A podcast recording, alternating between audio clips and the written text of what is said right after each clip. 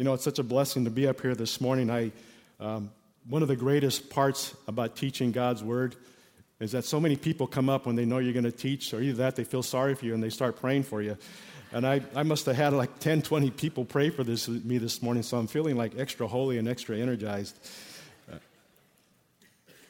I'm so blessed that I have all this gum and candy and water up here. Thank you, Shirley.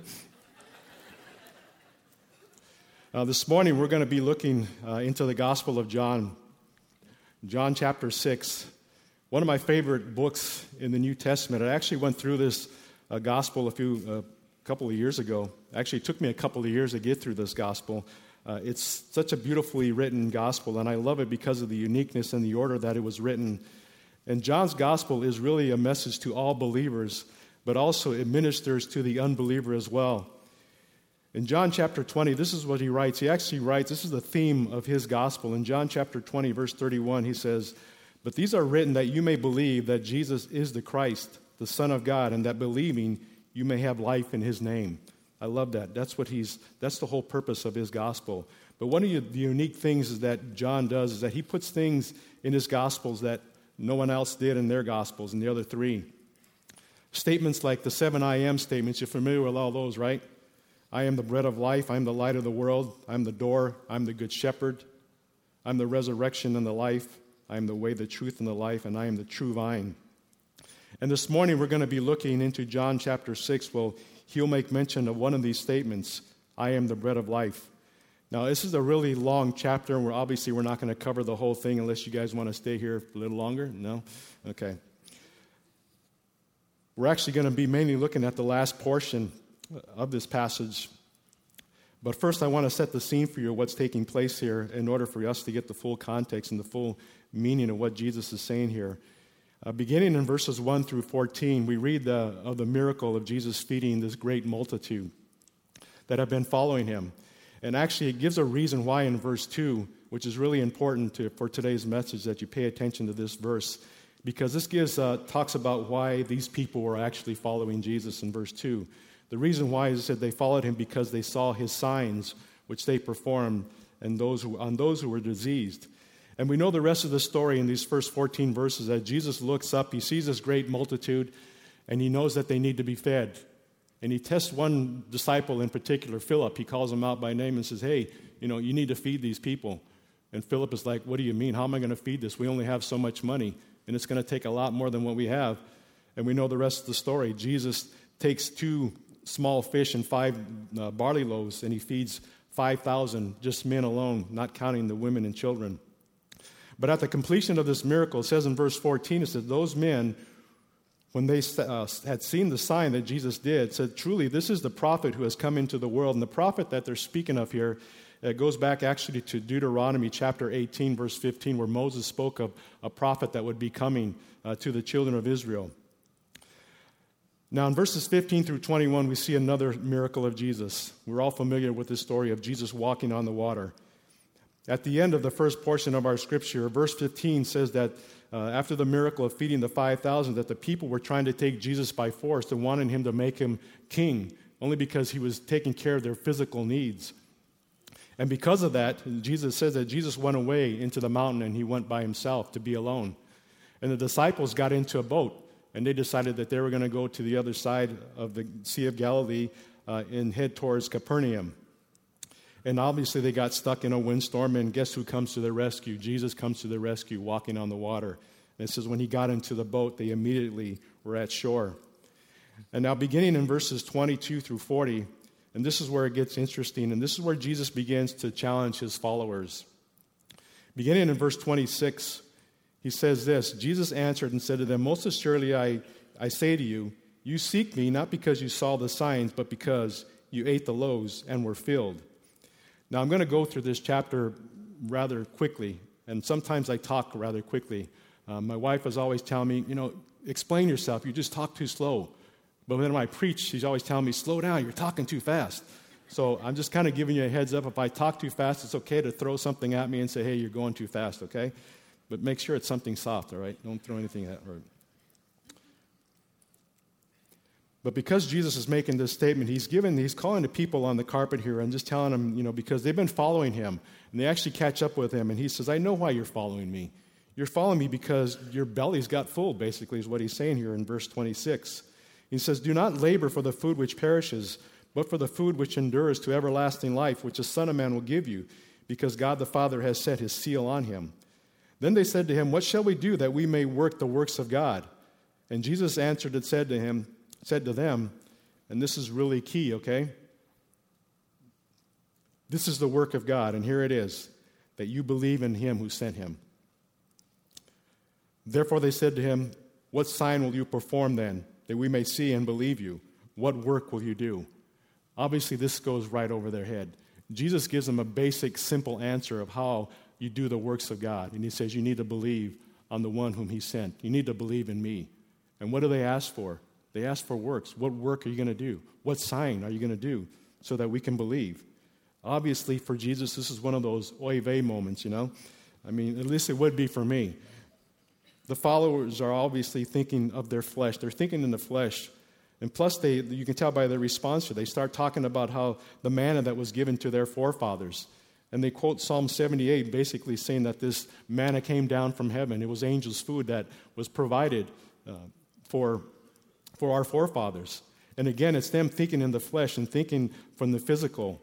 And at this point, Jesus begins to unveil himself and begins to unveil who he really is uh, to these followers, beginning in verse 33. It says, For the bread of God is he who, come down, who comes down from heaven and gives life to the world. And they said to him, Lord, give us this bread always.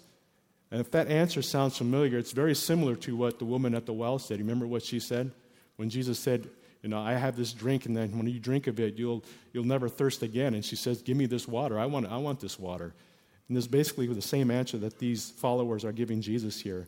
And Jesus goes on to say in verses 35 through 37, He says, I am the bread of life. He who comes to me shall never hunger, and he who believes in me shall never thirst. But I say to you that you believe that you have seen me, and yet you do not believe. All that the Father gives me will come to me, and no one who comes to me will I by no means cast out. Now, going into verses 41 through 52, Jesus, Jesus's attention is going to be turned towards the Jews. And the word the Jews there, that phrase that John uses so often, he actually usually like some, something like 70 times, over 70 times, uses this word, the Jews. And that phrase is referring to the rulers, the spiritual, so called spiritual leaders of the children of Israel. And Jesus' attention is going to kind of go from the common people to, to these Jews. And the reason why, it gives us the reason why there in verses 43 through 59. It's because they're murmuring. Verses 41 through 42, it says that the Jews were complaining. They were murmuring about Jesus, what his claim was. He was claiming to be this bread of life that came down from heaven. The Jews were saying, Well, we know his parents, we know where he came from. How can he say that he came down from heaven? How can he say that he is this bread of life? And in verses 43 through 59, Jesus confronts them and he says this Don't murmur among yourselves. I love the way the New Living Translation puts this. It says, Don't complain about what I said. And that's really what he's saying. What are you complaining about? Don't murmur, don't complain. But he also tells them something very, very important here in verses 44 through 45 that it all begins with the Father. He says, No one can come to me unless the Father who sent me draws him, and I will raise him up at the last day. It is written in the prophets, and they shall be taught by God. Therefore, everyone who has heard and learned from the Father comes to me. I love this passage of Scripture. Everyone who comes to Jesus has been drawn by the Father. Every one of you who call yourself born again has been drawn by the Father. And this verse makes it so personal of what God or what Jesus is saying here. It's about the relationship that we have with the Father. It's about a relationship. And I believe the reason why Jesus is, is saying this to these Jews is that they would fully understand and it's not about their religion, it's not about their traditions. And that same word holds for all of us today. It's not about our religion or traditions, it's about a relationship. It's, draw, it's being drawn by God the Father Himself. And I just think that is so personal. It's just such a personal invitation. I think that's the point that Jesus is trying to make here. It's not about your religion, it's about a relationship. And having been drawn by the Father is just so, is so unique and so personal that it was probably foreign to these listeners that he was talking to here. And he also confirms it by quoting a scripture from Isaiah chapter 54, verse 13. And to me, that was be speaking volumes to the people because he wants them to know this is the same Father that you claim that you serve. This is my Father. My Father in heaven is the same God that you serve the God of Abraham, the God of Isaac, the God of Jacob. And then he gives them the comparison between the manna which they were claiming to have and the bread of life which he is claiming to be. Verses 49 through 50. Your fathers ate manna in the wilderness, and they're dead. Oops. This is the bread which comes down from heaven, that one may eat of it and not die. And Jesus is going to repeat the statement again down in verse 58. But Jesus was simply giving them an explanation between the physical and the spiritual here the manna and the bread of life himself. And it's a great lesson here for all of us the physical versus the spiritual. Eating the physical bread in the wilderness brought physical death, is what he's saying here. The physical, the flesh, cannot be satisfied. You know, a good example of that is Thanksgiving. How many of you ate like pigs on Thanksgiving, right? And then you rolled over the couch, right? And you said, Oh my gosh, and you swear by heaven, I'm never going to eat like that again. And then an hour later, what happens? You hear that still small voice Who wants dessert? And all of a sudden, it's a Thanksgiving miracle. I'm hungry again. Listen, it's the same thing. The appetite of our flesh is too great. You can never satisfy it, it'll never be satisfied. And I can testify to that. I can truly, unfortunately, testify to that. Because in my fleshly days, I tried everything under the sun to satisfy that appetite, that fleshly need, that hunger. And nothing worked. You know, I got saved back in 1978, and I was still a young man, believe it or not, back then. And what brought me to that place, I didn't know that people were praying for me. And I was a mess. I mean, I was just, I was a young man and I tried everything under the sun. And some people that I knew from high school actually were Christians and they prayed for me and kept praying for me. And a couple of days uh, before Christmas, I got that, you know, one of those phone calls in the middle of the night that you hate to get. And this was like two days before Christmas. And it was a call that my mother was, was dead. And I later found out that she was murdered. And right away, my, my spirit within me became angry. And I was already angry enough as it was. And I became even more so angry. And I just couldn't, couldn't hold it in anymore. And two days went by, and I just like was just like, what is this? What is this life? What does this even mean? And my belief in God was just very limited. Actually, the only way I understood how God existed is when I saw my daughter first being born. And I saw those little hands and those little feet, and I thought, there has to be a creator. There has to be a maker. There has to be a God. But that was it. Two days went by, and on Christmas Day, I just couldn't take it anymore. And I cried out to God, and I said, I was like Peter when he was drowning. Remember what he said? Lord, save me. And that's what I did. I said, Lord, save me. And he did, and he radically changed my life overnight. But previous to that, I tried everything under the sun to satisfy my flesh, and I could not do it everything. And I'm talking about things that I just won't talk about up here because they're embarrassing, some of them, to be honest with you. From addictions to everything under the sun you can think about. But nothing would satisfy my flesh. And that's what's taking place here. These people here are looking for something to satisfy the physical flesh, and Jesus is giving them a great spiritual lesson.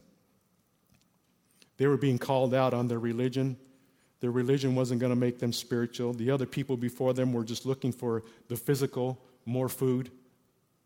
Jesus was offering them spiritual bread. And if they ate of this bread, they will live forever. Well, Jesus goes on to explain the living, the spiritual bread to the Jews by saying this. He says, I am the living bread, which came down from heaven. And if anyone eats of this bread, he will live forever. And the bread that I shall give is my flesh, which shall give life to the world. You know, at this point, the Jews aren't murmuring anymore. Verse 52 says that they began to quarrel. because of this statement that Jesus makes here. Actually, if you look at the old King James, it uses the word strove, and it means to war, it means to quarrel. It means to dispute, it means to strive. They were fighting amongst themselves, they were fighting within themselves. You know, and that brings up a point that the name of Jesus is going to bring division, it's going to bring strife to people, isn't it? I know, especially through this holidays, you probably have experienced that. The holidays is probably the best time of the season to evangelize your family and friends. And when you name the name of Jesus, a lot of times you see that strife going on inside their hearts. Listen, don't be discouraged. And I know some of you have family and friends and even children that have maybe gone astray. And when you mention the name of Jesus, they just like, I don't want to hear it. Listen, that's a good thing. To me, if there's conviction, there's hope. If there's conviction, there's hope. Don't be discouraged. The name of Jesus is supposed to bring division, it's supposed to bring conviction. And that's what's taking place here. The words that he's stating are radical statements. And you think that's radical, it's going to get even more radical here as we move on. Jesus is now going to explain and make us another statement here in response to the question that they're arguing over. In verse 52, it says that they quarreled among themselves, saying, How can this man give us his flesh to eat? But then Jesus comes back with this answer Most assuredly I say to you, unless you eat the flesh of the Son of Man and drink his blood, you will have no life in you. Whoever eats my flesh and drinks my blood has eternal life, and I will raise him up at the last day. For my flesh is food indeed, and my blood is drink indeed. He who eats my flesh and drink my, drinks my blood abides in me, and I in him. As the living Father sent me, and I live because of the Father, so he who feeds on me will live because of me. This is the bread which came down from heaven, not as your fathers ate the manna and are dead. He who eats this bread will live forever. Now, when Jesus said that the bread was his flesh, it caused the leaders to quarrel. And Jesus saying, well, you know, Jesus could have stopped there and said, well, that's enough for them. That's all they can handle right now. But no, he keeps going. He says even more. He says, unless not only do you have to eat the flesh, but you have to drink my blood, or there's no life in you at all. You know, forget kosher, right? The Jews are probably just totally freaking out by this statement. I mean, that's, you know, they were not supposed to eat the blood. You know, on the screen there, you're going to see Deuteronomy chapter 12. This is a, an instruction that Moses had given him in the law of Moses. Verses 23 through 25 says, Only be sure that you do not eat the blood, for the blood is life. You may not eat the life with the meat. You shall not eat it. You shall pour it on the earth like water. You shall not eat it, that it may go well with you and your children after you when you do what is right in the sight of the Lord. And here Jesus is saying, unless you eat the blood or drink the blood, you're not going to have any life in you.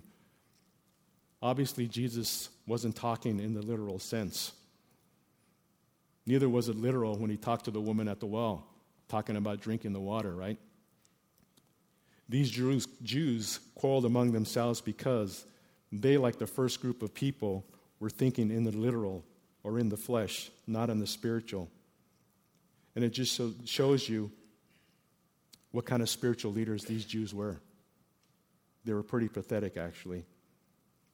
Now, a couple of things in regards to the flesh and the blood of Jesus, and also the eating and drinking of the flesh and the blood of Jesus.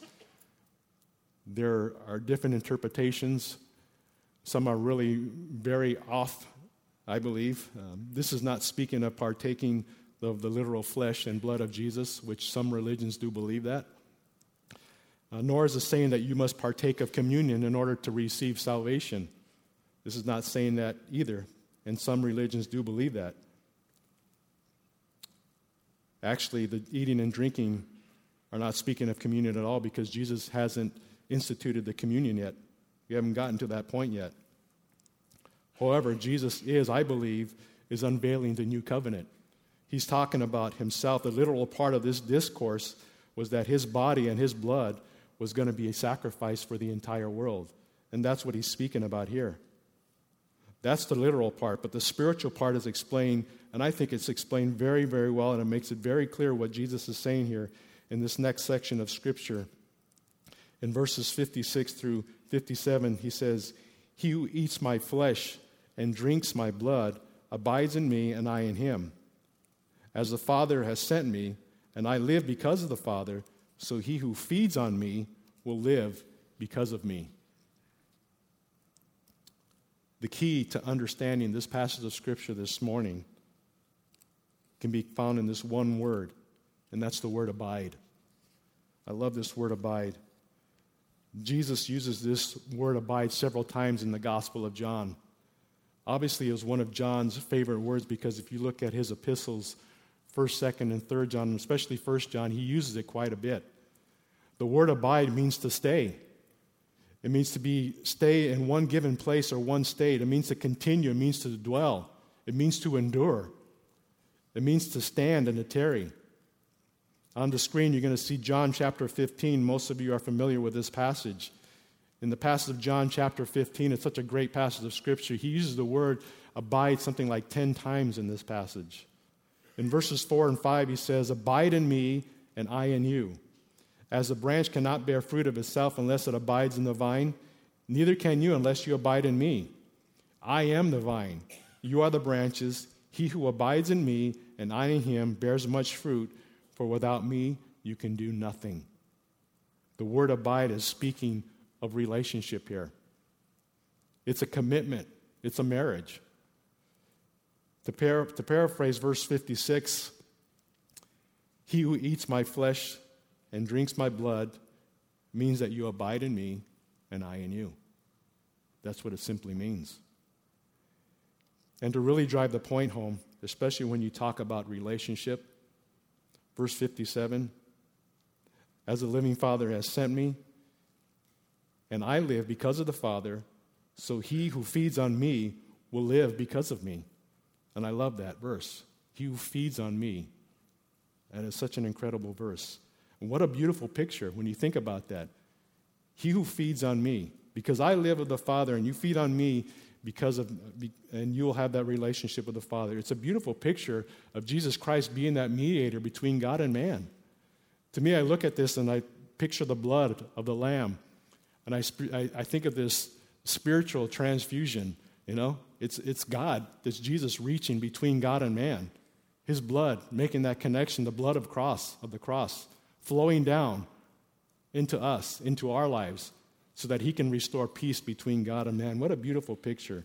If we feed on him, our relationship is going to be connected to the Father. Everything is coming from Jesus. And remember, Jesus does nothing of himself. He's talking about a humble service here. He's not saying, you know, you take of me and you're going to have eternal life, but make sure you look at me and exalt me. He's not saying that at all. He's saying this with a humble heart. If you go back to verse 30, 38, he says, For I have come down from heaven not to do my own will. I'm not doing my own will, I'm doing the will of my Father who sent me. He humbly did it, he unselfishly did it. He unselfishly became that channel between us and God so that peace could be restored. Again, it's about the relationship. And Jesus will say something similar to this in John chapter 14, which is also up on the screen. If anyone loves me, he will keep my word, and my Father will love him, and we will come to him, and we will make our home with him. That's what Jesus is talking about here. He's talking about making a home with you and I. He's talking about relationship here. Eating his flesh and drinking his blood is all about an intimate relationship with your king. But it's also speaking about one thing, and I want to really, this is really what I want to focus on. It's the C word. I call it the C word because a lot of people are afraid to say it, and a lot of people are afraid of this word for some reason. The C word is commitment. This whole passage can be summed up in the word commitment, especially when you get to verses 23 through 71 the people didn't want to commit. This message is covering all aspects of people. If you look at this chapter closely, and I challenge you to go home and read this chapter because it's too much for me to try to explain the whole thing in this short time. But there's three types of people that Jesus are talking to if you look real closely. In verses 20 through to 40, he's talking to the common people. These would be people like you and I would call like the worldly people or the unsaved. These are the ones that are living for themselves. These are the ones that are chasing after those cravings and desires of their flesh. The second group of people, you would consider those the religious people in verses 40 through 59. And this would not only cover those who were practicing Judaism, but this is, this is covering every religion in the world today. The next group of people are disciples in verses 60 through 71. And really, you could break up this group of disciples into two groups. You can break them up into false disciples and true disciples, because that's what Jesus is going to be talking to here in a moment. And just because you're a disciple does not mean that you know Christ. The word disciple is used in many different ways in the scripture. A lot of times it would talk about just the 12 apostles would be considered the disciples, and sometimes it was talking about more than one. We see that in Luke's gospel, where he talked about that in John, uh, Luke chapter 10, where he sent out 70 of his disciples. But in this group here, just because they're called disciples does not mean they were actually true followers of Christ. In this chapter, what Jesus is doing is he's going to create a chasm if you will, a dividing line between a true follower and a false follower. It's like he's come to this point in his ministry, in his public ministry right now, that he's saying, okay, I'm done. I'm done feeding your flesh. Now it's time where the rubber meets the road. This is what you got to do. This is what you're going to have to do. There's going to be this dividing line, and you're going to have to fall on one side or the other. And I love this about this passage because that's really what it's doing. It's making this really plain and simple black and white picture. And it's something that we need to hold to as well. You know, there's always a, a, comment like people who always say, well, you know, I know this person, this, you know, this person I've been ministering to, he's, he's really on the fence. Just on the fence. He can fall on either side. There is no fence. You're either on one side or the other. And that's what Jesus is doing here in this passage. He's creating that chasm and saying there's going to be just one side or the other. In verses 60 through 71, it says, Therefore, Many of the disciples, when they heard this, they said, This is a hard saying. Who can understand it? When Jesus knew in himself that his disciples complained about this, he said to them, Does this offend you? What then if you should see the Son of Man ascend from where he was before? It is the Spirit who gives life, the flesh profits nothing. The words that I speak to you are spirit, they are life. But there are some of you who do not believe. For Jesus knew from the beginning who they were who did not believe and who would betray him. And he said, Therefore I said to you that no one can come to me unless it has been granted to him by my Father. And from this time, many of the disciples went back and walked with him no more. Then Jesus said to the twelve, Do you also want to go away? But Simon Peter answered, answered him, said, Lord, to whom shall we go? You have the words of eternal life. Also, we have come to believe and know that you are the Christ, the Son of the living God. Jesus answered them, Did I not choose you, the twelve, and one of you is a devil? He spoke of Judas Iscariot, the son of Simon, for it was he who would betray him, being one of the twelve. You know, it's those who have been hearing Jesus and seeing his signs and wonders, and the response to everything Jesus had been doing up to this point, really, you know, they were really very non committal. They really didn't have to commit to anything at this point in Jesus' ministry. They were following him because he was doing all these great signs and miracles. They were following him because they were being fed physically. And they really did not have to commit to something. And now Jesus is telling them that you need to make a commitment here. And I love what Jesus says in verse 60 or what the people said in verse 60. It says that this is a hard saying. Who can understand it? And there's different interpretations as far as what this passage of Scripture mean, means. I love the way the uh, New American Standard Bible translates this. It says, This is a difficult statement. Who can listen to it? I really like that passage because that's what it's really saying is who can listen to it. That's a big difference. There's difference between understanding and listening. And I think that's where where the people had a hard time going is they didn't want to listen to it. It's not that they couldn't hear it. There were certain parts of their lives spiritually that they couldn't understand spiritual matters, but they could hear the voice of Christ. They, they could hear what he was saying. But the choice that they had to make, they didn't want to go there. It's a hard saying. It's harsh. It's rough. It's offensive. it's disagreeable. And whether they fully understood it or not, it was so offensive, it seemed so absurd to them that they couldn't bear it. Jesus' doctrine that he was the bread of life that had come down from heaven, and it was set in order so that they may have atonement, forgiveness of sin. It was absolutely necessary for this to take place, for this to happen this way. They had to partake of his flesh and his blood. But because of his statements, they refused to listen. And now Jesus is going to confront these so called disciples in verses 61 through 65. He says, When Jesus knew in himself that his disciples complained about it, he said, Does this offend you? That word offend means to stumble. Am I making you stumble? What a great question. It's a good question to think about, a good question to ask yourself. Does this make you stumble? Does Jesus make you stumble? Does he offend you?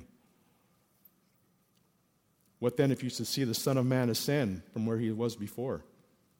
It's the Spirit who gives life. The words of Christ are going to offend. They are going to offend people, like I told you before. And that's a good thing. But I love about this about Jesus is that he never lets up. You know, it says in verse 61, he says, He already knew what they were complaining about. Jesus knew in himself that his disciples complained about this. And in verse 64, he also says, For Jesus knew from the beginning who they were who did not believe. He already knew.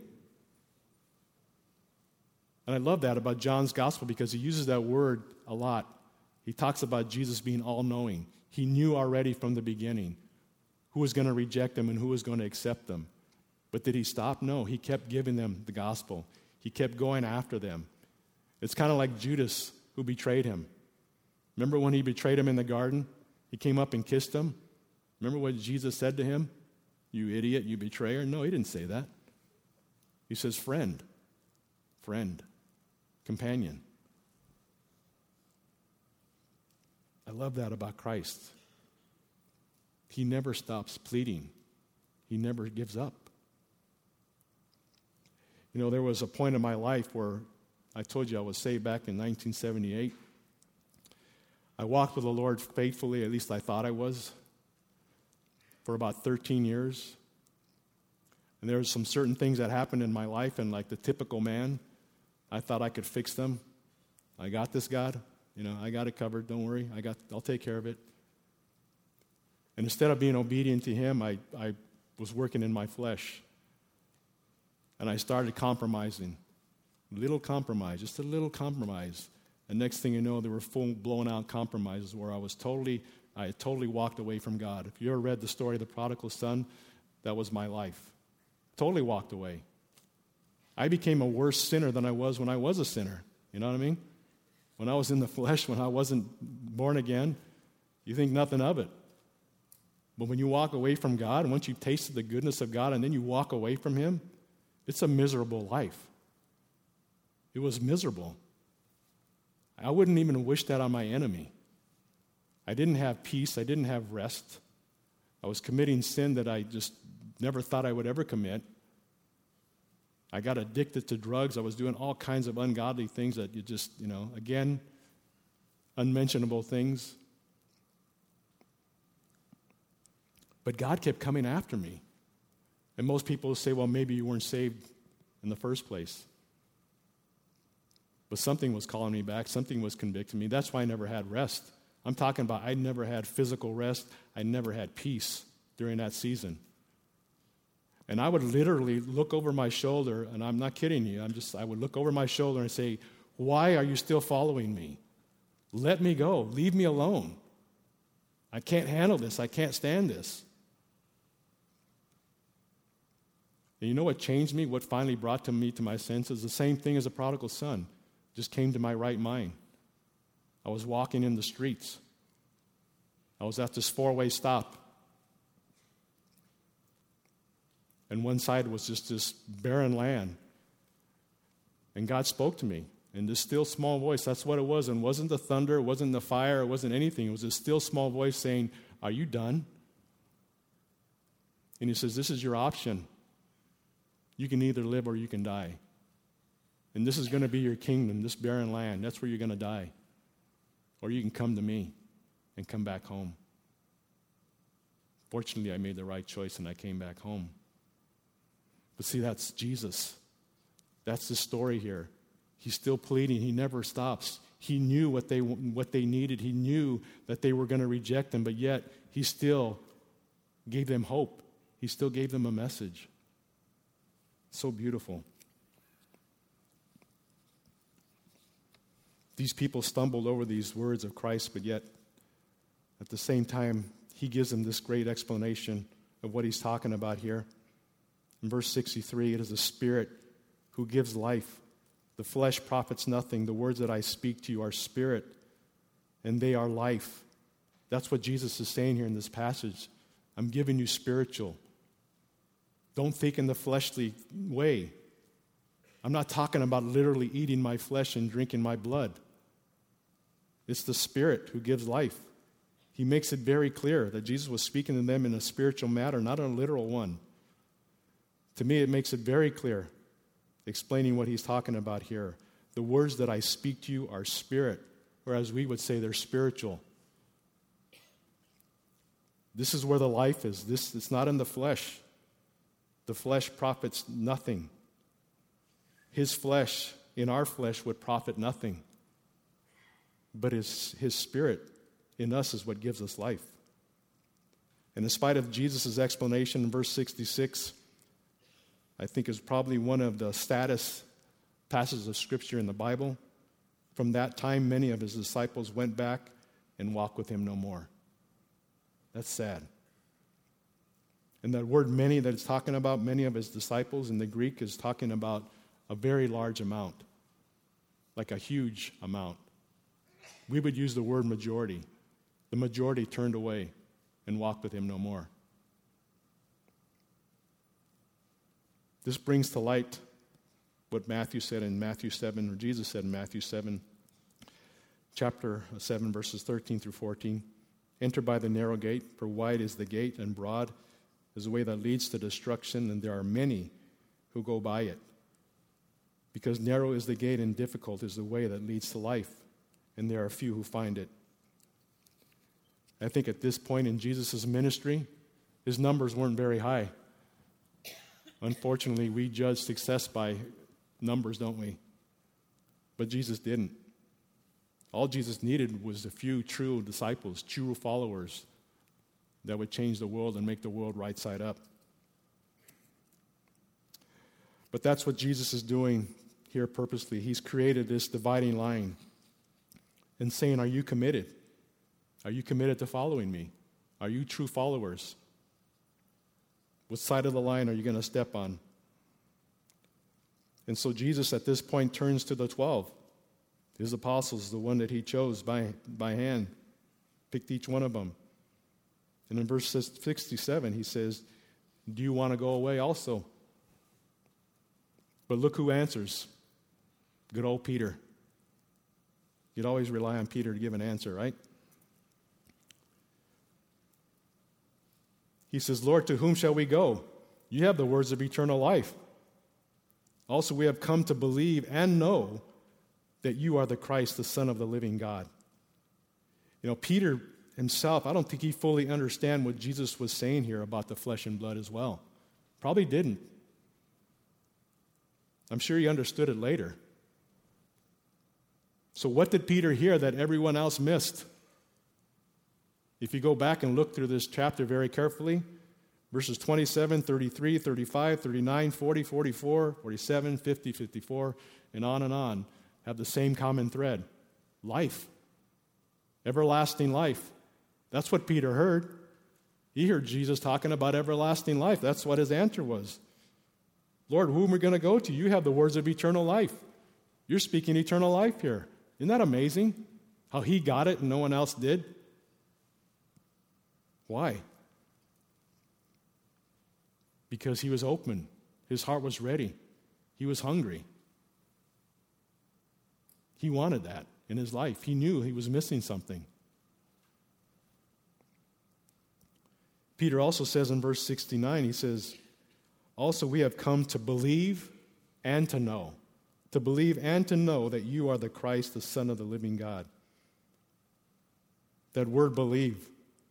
I love that word. It's one another one of John's favorite words because he uses it quite a bit.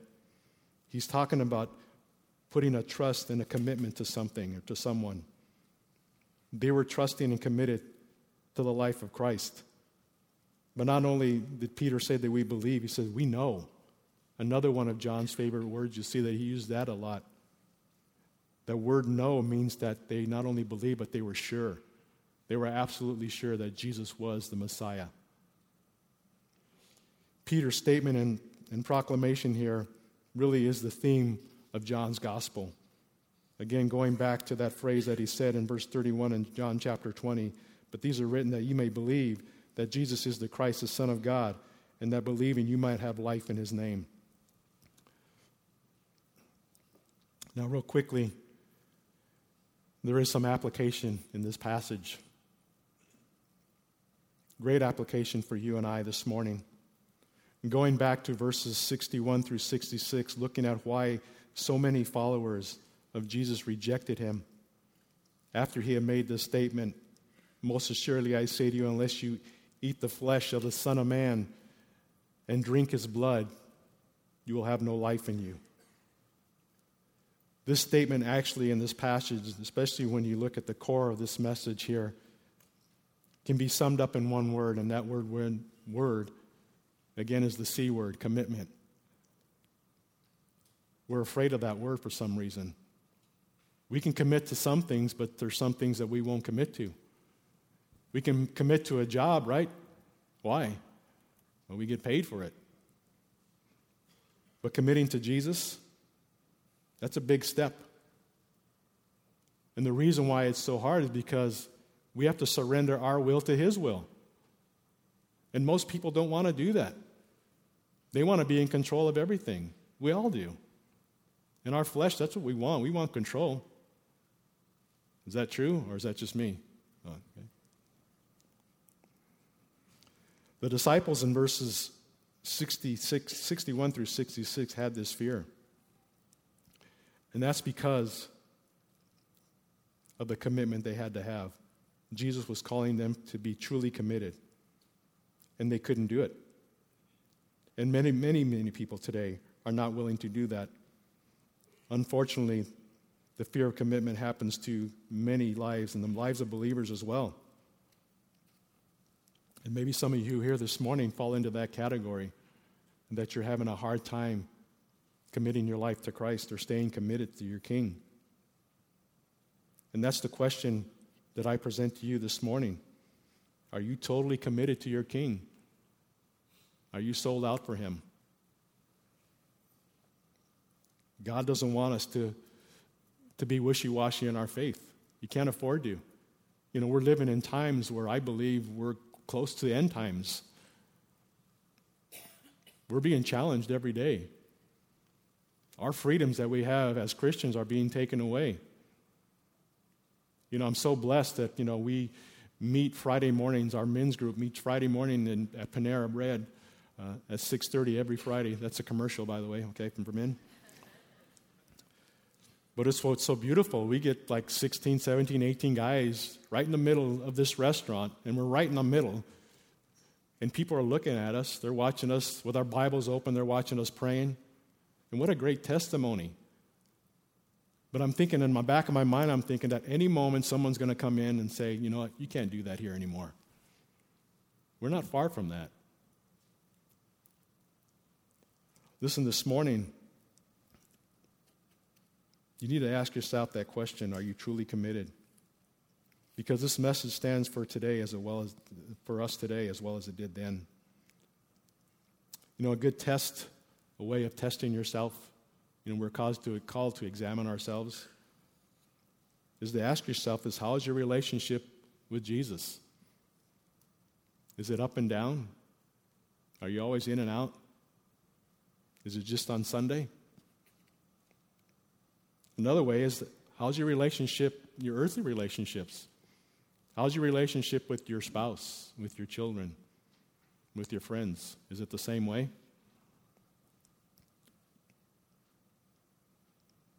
Listen, if those relationships are shaky and they're not working for you, then most likely there's something wrong or something not working in your commitment to Christ.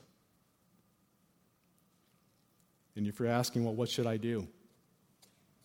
Stop running. Stop running. Don't walk away like these disciples did.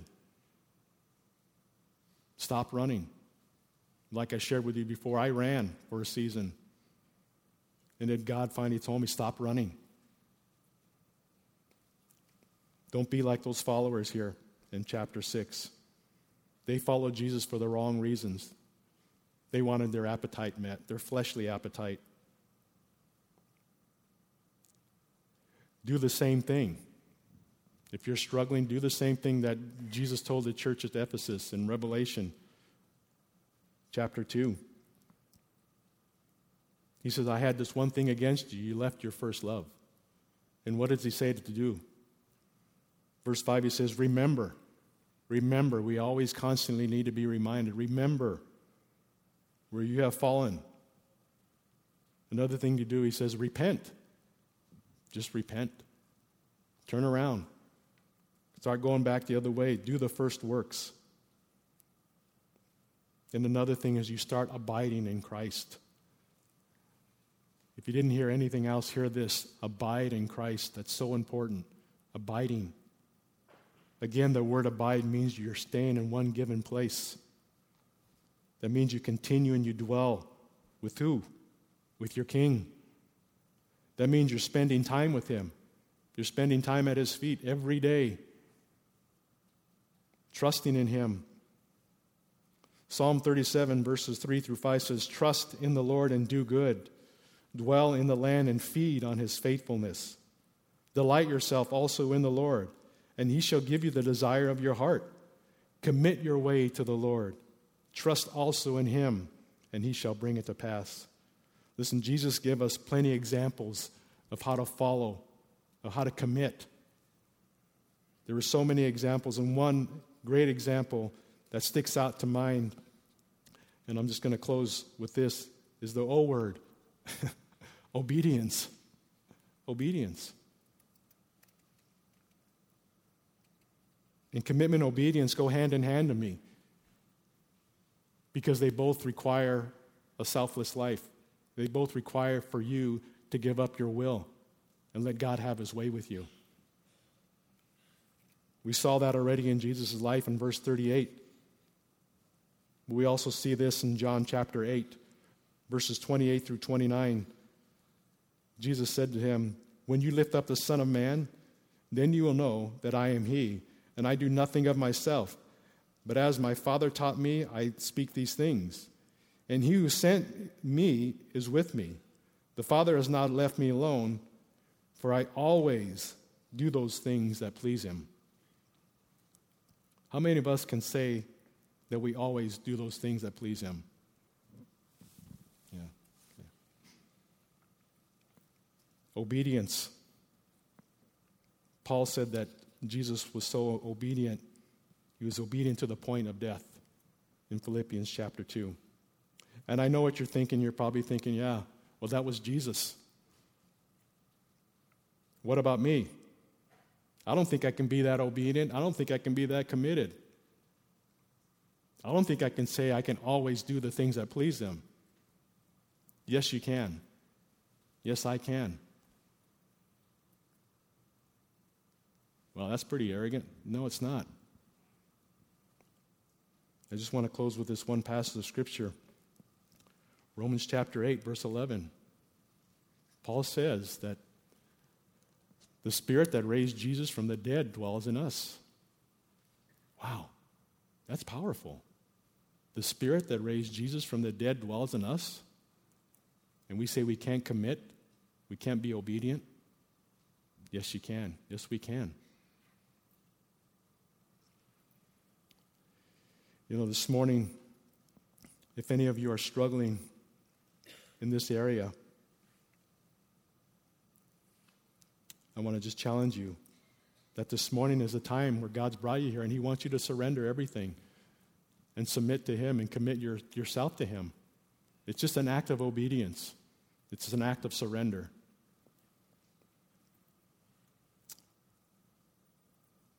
You know, we have the resources, and the question is, is that are we allowing the Spirit to control our lives? That's what it comes down to. Are we truly committed to our King?